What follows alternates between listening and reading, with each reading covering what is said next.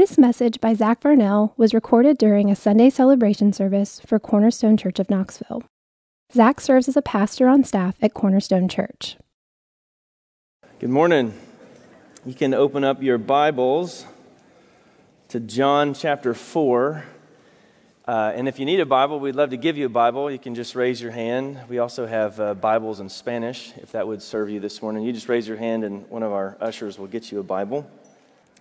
But this and next Sunday, um, before we begin our series in Philippians, we're going to take a look at two different places in Scripture where Jesus interacts with certain individuals and just completely changes the course of their lives. And the reason we're going to do that is to, before we get to the epistle of joy in Christ, we thought it'd be good just to meditate on and look at uh, the heart of Christ, his heart towards sinners, and see what he invites us to. So, John chapter 4, beginning in verse 1. Now, when Jesus learned that the Pharisees had heard that Jesus was making and baptizing more disciples than John, although Jesus himself did not baptize, but only his disciples. He left Judea and departed again for Galilee. And he had to pass through Samaria. So he came to a town of Samaria called Sychar, near the field that Jacob had given to his son Joseph. Jacob's well was there. So Jesus, wearied as he was from his journey, was sitting beside the well. It was about the sixth hour a woman from Samaria came to draw water. Jesus said to her, Give me a drink. For his disciples had gone away into the city to buy food. The Samaritan woman said to him, How is it that you, a Jew, ask for a drink from me, a woman of Samaria? For Jews have no dealings with the Samaritans. Jesus answered her, If you knew the gift of God, and who it is that is saying to you, Give me a drink, you would have asked him, and he would have given you living water. The woman said to him, Sir, you have nothing to draw water with, and the well is deep. Where do you get that living water? Are you greater than our father Jacob? He gave us the well and drank from it himself, as did his sons and his livestock. Jesus said to her, Everyone who drinks of this water will be thirsty again. But whoever drinks of the water that I will give him will never be thirsty again. The water that I will give him will become in him a spring of water welling up to eternal life. The woman said to him, Sir, give me this water so that I will not be thirsty or have to come here to draw water. Jesus said to her, Go call your husband and come here. The woman answered him, I have no husband. Jesus said to her, You are right in saying, I have no husband, for you have had five husbands, and the one you now have is not your husband. What you've said is true. The woman said to him, Sir, I perceive that you are a prophet. Our fathers worshipped on this mountain, but you say that in Jerusalem is the place where people ought to worship. Jesus said to her, Woman, believe me, the hour is coming when neither on this mountain nor in Jerusalem will you worship the Father. You worship what you do not know. We worship what we know, for salvation is from the Jews. But the hour is coming and is now here when the true worshipers will worship the Father in spirit and truth. For the Father is seeking such people to worship Him. God is spirit. And those who worship him must worship in spirit and truth. The woman said to him, I know that Messiah is coming, he who is called Christ. When he comes, he will tell us all things. Jesus said to her, I who speak to you am he. Just then his disciples came back. They marveled that he was talking with a woman, but no one said, What do you seek? or Why are you talking with her? So the woman left her water jar and went away into town and said to the people, Come see a man who told me all that I ever did. Can this be the Christ? And they went out of the town and were coming to him. John Piper is a Christian author and pastor, and he's often said that it's not necessarily books that change you as much as paragraphs or even sentences change your life. In his book, Pleasures of God, it's a great book. We have it in the bookstore. If you've not read it, I highly recommend it. But it's a, it's a God centered meditation on what God treasures, his delight in being God. It's all about his pleasures and how we're even called to share in them. But that book was based on a sermon series that all came from one sentence that Piper read, and it changed him. He read it in Henry Scougal's letter, The Life of God and the Soul of Man, a, a letter written in 1600s by a 20 year old. And this is what Piper said about it. One sentence riveted my attention. It took hold of my thought life in early 1987 and became the center of my meditation for about three months. What Scougal said in this sentence was this key that opened for me the treasure house of the pleasures of God. And this is the sentence. He said, The worth and excellency of a soul is to be measured by the object of its love. The worth and excellency of a soul is to be measured by the object of its love, what it loves. Piper went on to write this poem The soul is measured by its flights, some low and others high. The heart is known by its delights, and pleasures never lie. What we treasure reveals our hearts. Our pleasures never lie, they say something about our hearts. I've been so influenced by Piper's ministry and desiring God and his mantra that God is most glorified in us when we are most satisfied in him. I love the idea of superior joy in Christ above all things, finding delight in him, even in the things of earth, tracing them back to our great giver. But I don't know about you, but when I when I pause to just evaluate what my pleasures are, my pleasures in life, I often come up wanting. I, I so often, even as much as I love that, I so often lack pleasure in God. This text is all about a superior treasure. It is all about finding pleasure and satisfaction in the Lord. And I'm just so grateful that what Jesus comes to this woman and holds out to her, he holds out to us again today. He's offering us the same thing this morning, namely to be satisfied in him. Be satisfied in the Lord. I think that's the main point this morning. Be satisfied in the Lord by receiving what he's offering to us, this living water. So, how does he do it? How does he come to us and offer this living water? Well, point one, he graciously breaks through all barriers. Verse 1 Now, when Jesus learned that the Pharisees had heard that he was making and baptizing more disciples than John, he left Judea and departed again for Galilee. Tension was building. Tension was building among the Pharisees about Jesus and John, men who the Pharisees were concerned about. They didn't appreciate or like the effect that they were having on the people. So, to avoid this tension in, in Christ's perfect wisdom, he leaves, he left. And verse 4 makes it extra clear why. And he had to. He had to pass through Samaria. He had to you could say, partly in the sense that it made the most sense to travel geographically from Judea to Galilee. But probably more close to John's point, he had to in the sense that he is on mission, he's purposeful. There's meaning. Actually, his sovereignty is on display. He had to. There is a person he had to reach. And there he arrives, tired and wearied from his journey. Verse 4 he sits beside this well and he waits to meet this woman.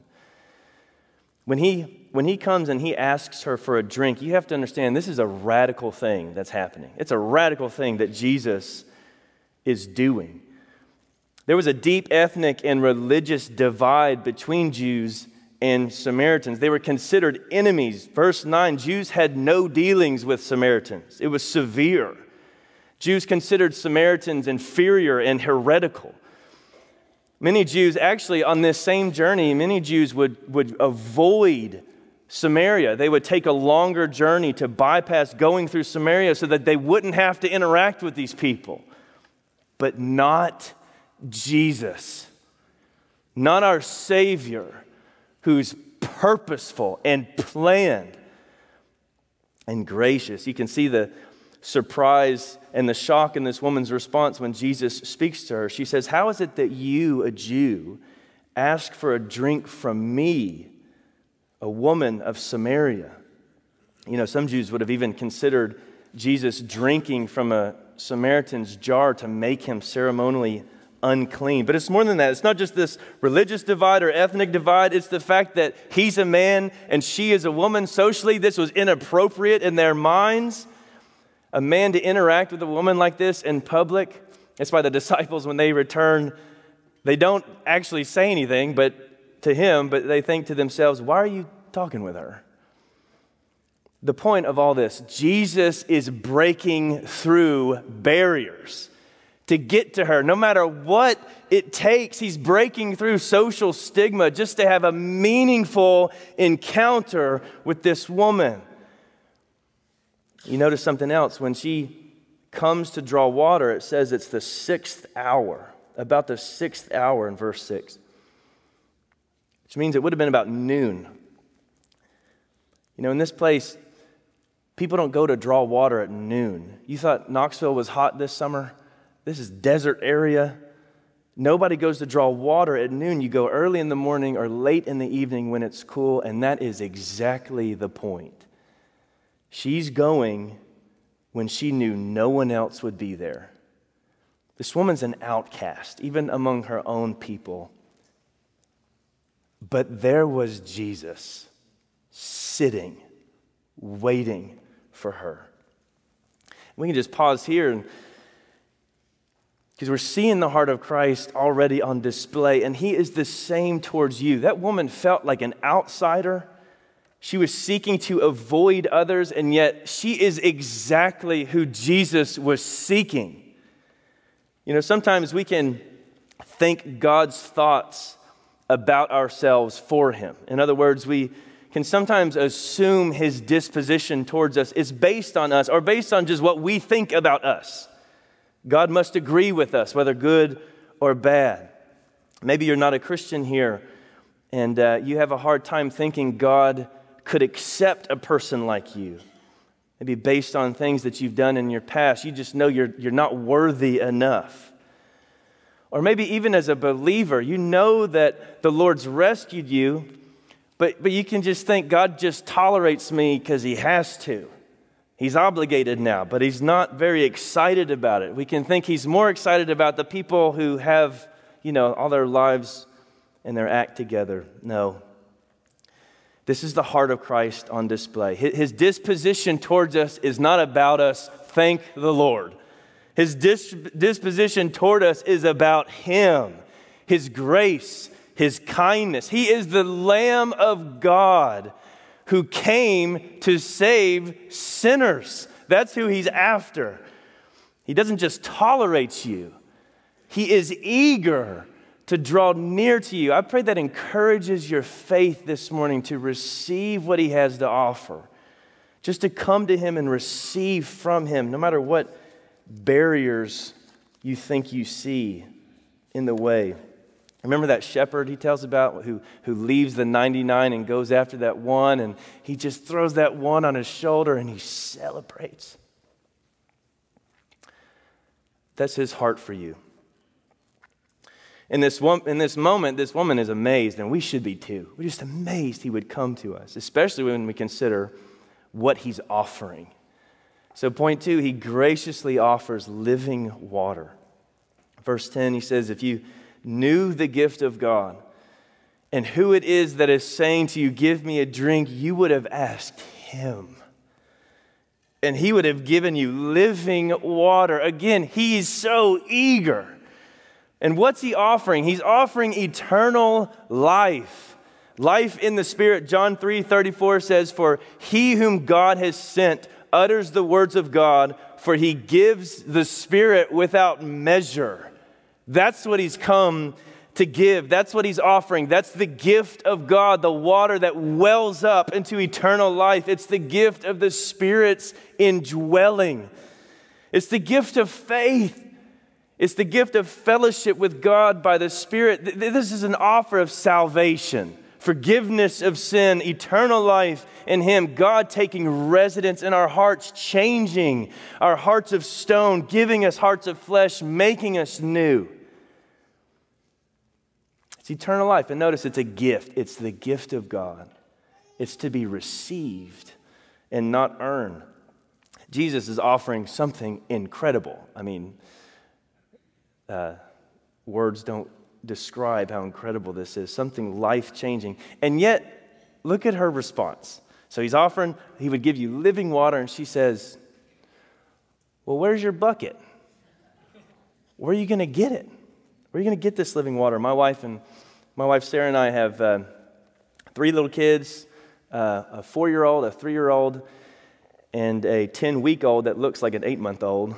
Um, but we're daily learning how to parent. we're trying.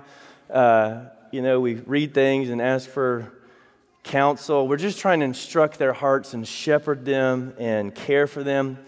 I was having a conversation with my girls a few days ago, and I was about to leave for the day, and I was trying to set my wife Sarah up for success. And so I was telling them, look, two things, okay? I want you to be kind to each other and be respectful to mommy. And I gave a lengthy explanation of what that meant. I thought it was a very powerful message, actually. thought it was very clear and then at the end, I asked, Now, girls, what, did I, what am I asking you to do? And Olive, my three year old, I think sincerely, I don't think she was messing with me, she said, Do not be kind. okay? Hazel, what, what, did, what, what am I asking? She said, I don't know. like, okay, have a great day.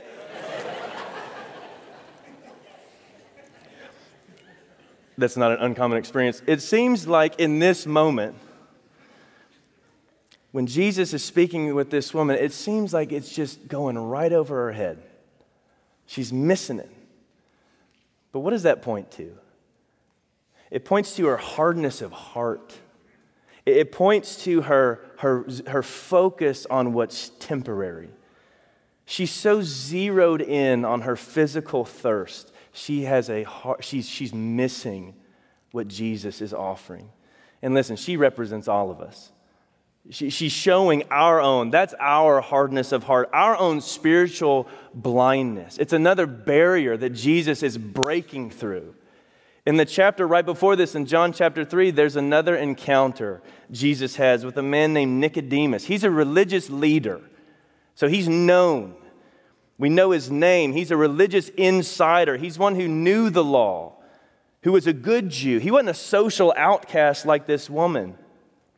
And in that interaction, Jesus tells Nicodemus that you must be born again to enter the kingdom of God. You have to be born again. And Nicodemus' response is, similar. He, he just, how can a man be born when he's old? Does he enter again into his mother's womb? I don't think he's being sarcastic. I think just like this woman, he's confused, thinking only of physical realities, blind to see what Jesus is saying. Because they are both blind to what they need ultimately. And, and there's a great point between Nicodemus and John 3, this woman at the well and John 4. There, there's reason why they're right beside each other. A religious insider, a social out, outcast. The whole point is that no one is beyond the need of God's grace, and yet no one is beyond the reach of God's grace. This is a story all about His grace, His grace to come and rescue us. Sin makes us fools. Paul Tripp says sin brings with it a functional insanity. from which we all need to be delivered. That's exactly what Jesus came to do when he gives the gift of his spirit. 1 Corinthians 2 says, Now we have received not the spirit of the world, but the spirit who's from God, that we might understand the things freely given us by God. That's what Jesus is at work doing in the heart of this woman. Her mind set on this physical water to quench a physical thirst, but she was misunderstanding her greater need. There's something more essential.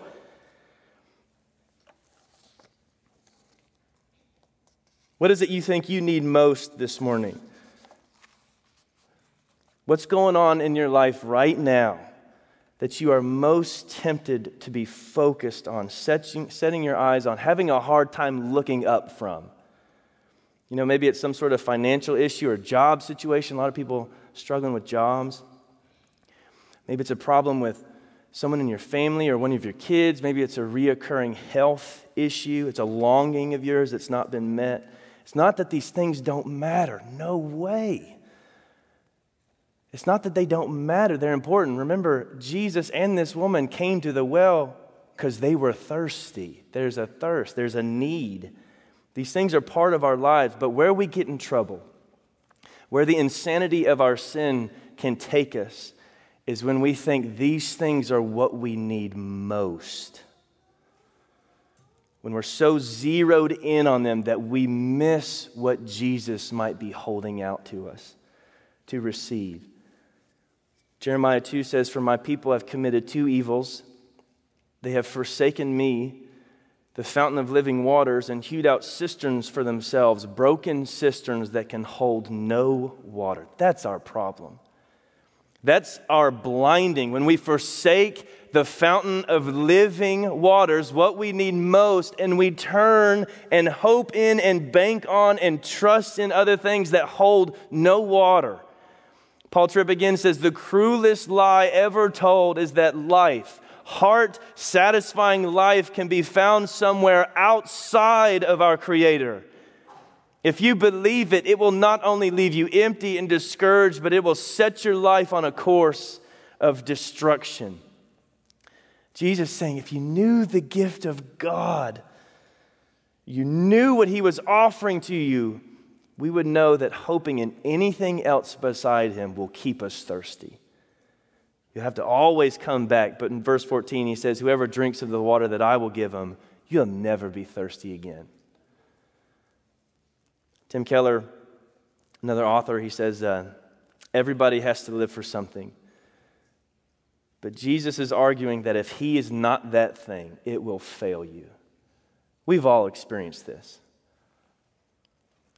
Jesus is promising to be our soul's satisfaction, even saying, The water that I give him will well up into eternal life, a spring of water welling up to eternal life.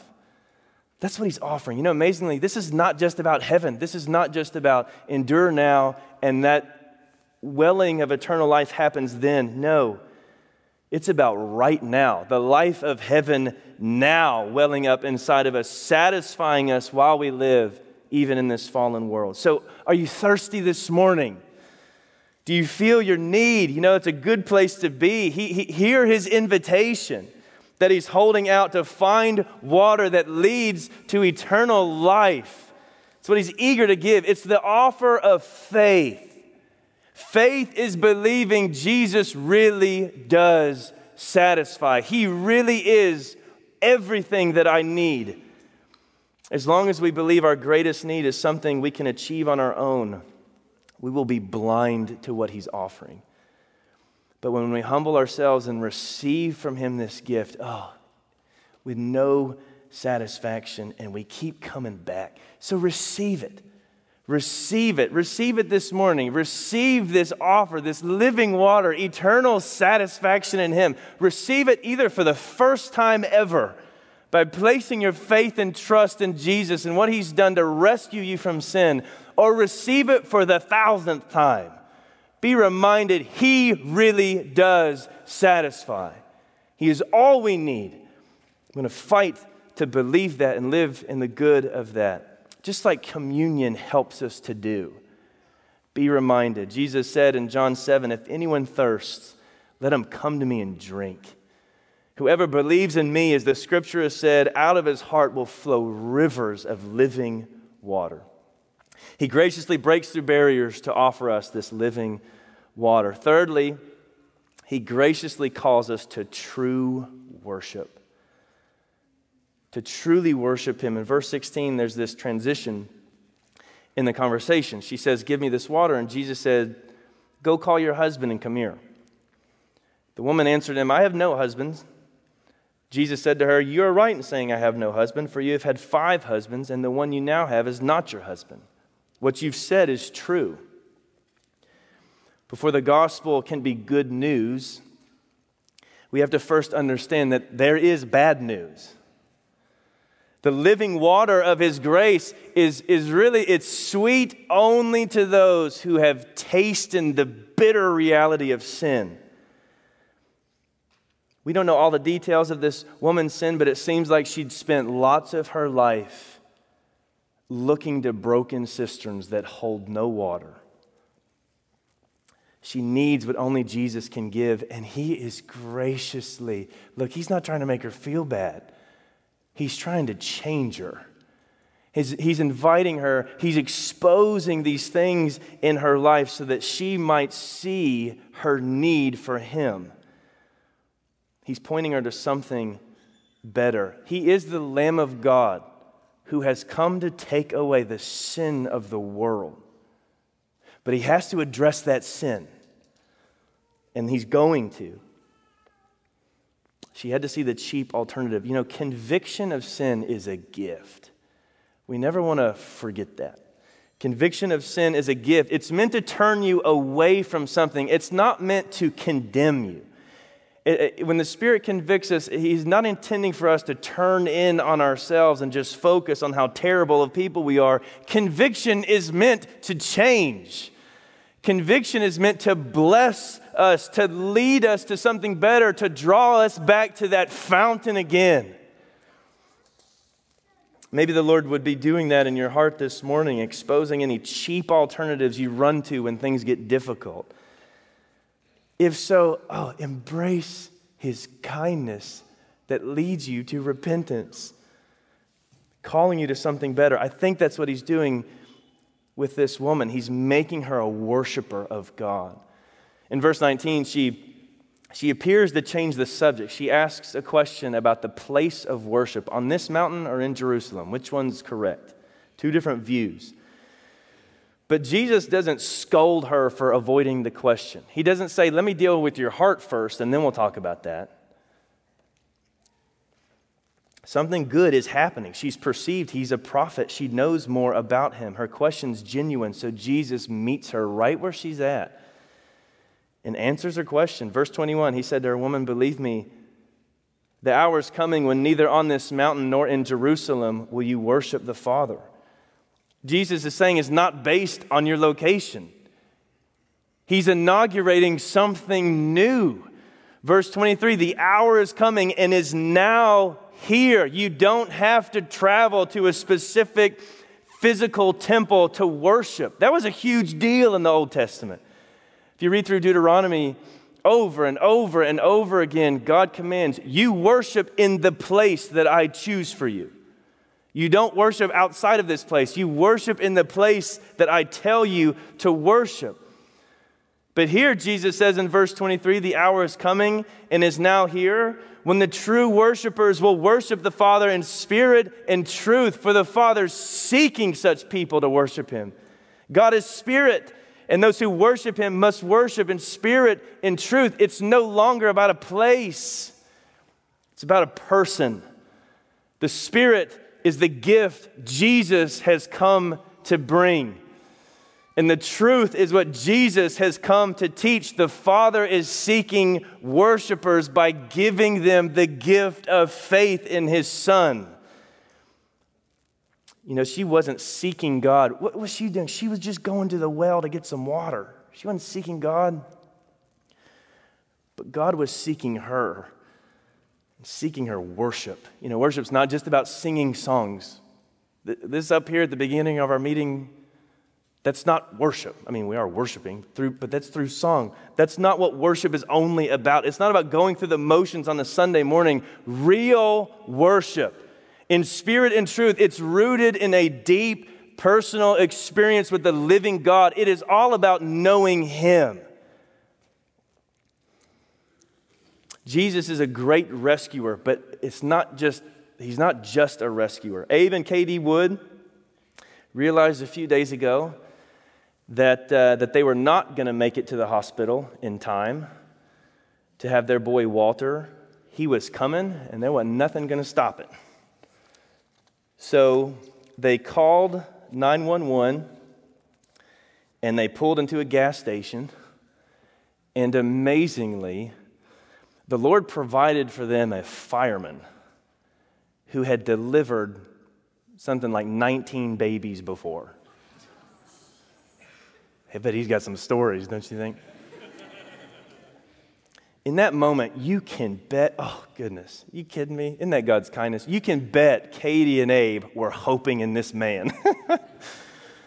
they put a lot of hope in this guy, hoping in his help, his rescue in this moment. But what about afterwards? You know, at this point, they've been able to go to the hospital, everybody's healthy. They're not continuing to hope in this fireman. They've not pulled him into the room and asked him to help keep the baby, help the baby sleep or take care of the other kids. They're great, they're thankful, I'm sure, for this fireman, but they're not banking on his help for anything else. You see, hope in Jesus is not like that. It's not a one and done deal. We don't hope in Him just for a rescue from our sin. We hope in Him for everything. We trust in Him for all circumstances, all of our lives, all of our peace, our joy, our rest, everything. That's worship, fellowship with God. It's the great treasure of the kingdom. It's like a man finding treasure hidden in a field and he covers it back up. Then, in his joy, he goes and he sells everything he has and he buys that field, sold out for that field, living for it. That's what it's like to be in the kingdom. He's not just giving us clean slates to start over and go figure it out. He's turning us into worshipers who live our lives for Him and know and love Him. Does God seem distant from you? Oh, He is near. He's near and eager to be found. He's graciously inviting you to be a worshiper, to trust Him and live for Him, be satisfied in Him. You know, that's why we exist as a church to worship our God. Is worship ever difficult for you? Was it difficult this morning to sing and to be here and to fellowship? If that's true, I think the invitation is to just pray for help, pray for the Spirit to come and remind you He's all satisfying. At the end of the conversation, the woman said to him, I know that Messiah is coming, he who is called Christ. When he comes, he will tell us all things. And Jesus said to her, I who speak to you am he. Can you imagine this moment? The, the language he uses is I am. I am. The one you've been looking for, you're looking at right now. He's not just claiming to have good news, he's claiming to be the good news that has come. The very one offering this life, this gift from God. He is the Son of God come to save sinners. He breaks through whatever barriers are necessary to find us and claim us and rescue us. He meets us where we are. He provides living water, satisfying the needs of our souls. This is our Savior. This is what He's done with this woman because what happens after this? Verse 28 So the woman left her jar went away into the town and said to the people, Come see a man who's told me all that I ever did.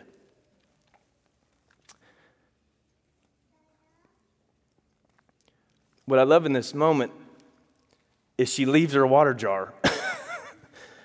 Maybe it was out of haste. She's just so excited to start sharing this good news with these people. Maybe it was out of a desire for Jesus to actually have this drink. You know, no one's had any water yet by this point. It's hot. Or maybe more deeply, it's an illustration John uses to show she's leaving it behind leaving behind this worldly thirst and receiving what Jesus had come to offer. She couldn't help but go and tell. She just couldn't help it. Isn't that what happens when you experience something life changing? You tell others about it. In fact, you can't hold it all in. Jesus didn't start an evangelism class right after this. She just got up and went because she'd found her treasure She'd been transformed. The very people she was avoiding that day are the very people she went to and told about Jesus because her message was, wasn't about her and what she had done. Her message was about him and what he had done. The gospel of God's grace frees us from our sin to face it, to face it and to turn from it, and then go and tell others that you can get on this, in on this too. And look what happened. Verse 39 Many Samaritans from that town believed in him. Because of the woman's testimony, he told me all that I ever did. So when the Samaritans came to him, they asked him to stay with them, and he stayed there two days, and many more believed because of his word. And they said to the woman, It's no longer because of what you said that we believe, for we have heard for ourselves, and we know that this is indeed the Savior of the world. When we met Jesus and He's changed us, we found life in Him, we really are eager to tell others about Him. Because of our sin, our rebellion against a holy God, we deserve His wrath. All of us do. We need His forgiveness. We need His salvation. And that's exactly what Jesus came to provide the forgiveness of sin, life eternal, satisfaction in God the gift of living water, righteousness. This is the Lamb of God who takes away the sin of the world. And he's still doing it. What's incredible about this encounter with this woman is why it even happened. You know, how, how did they meet? It's because Jesus was tired and wearied from his journey. The Son of God was tired and thirsty.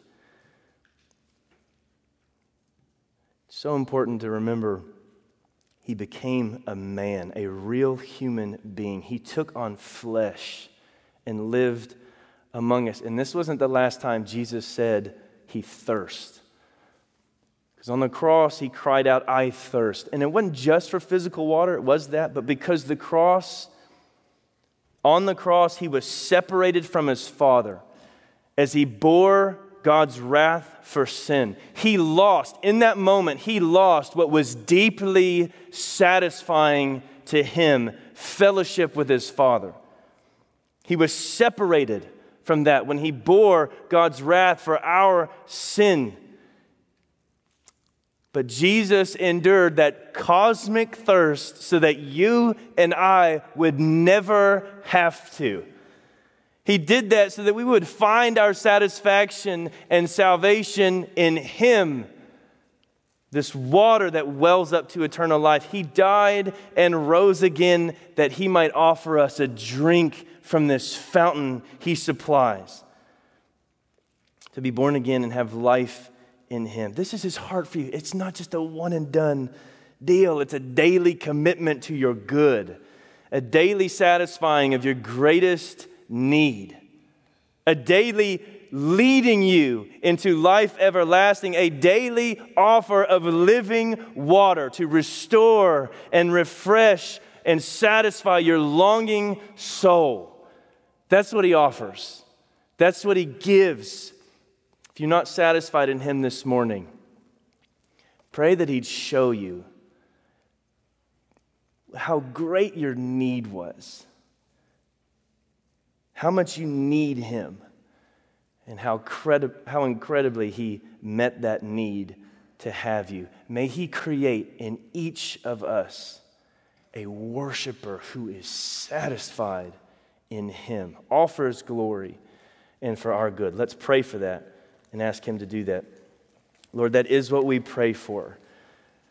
You would satisfy us in the morning with your steadfast love, that we would rejoice and be glad all our days. Do that, Lord. Thank you for the gift of faith. Thank you for the gift of eternal life. Thank you for the gift of your Spirit. And I pray now, Lord, that you would meet with us, help us to be truly satisfied in you. Lord, remove everything else that gets in the way and allow us, Lord, to trust in you, to drink in this living water that you are so gracious to offer. We thank you for your grace and kindness. In Jesus' name, amen.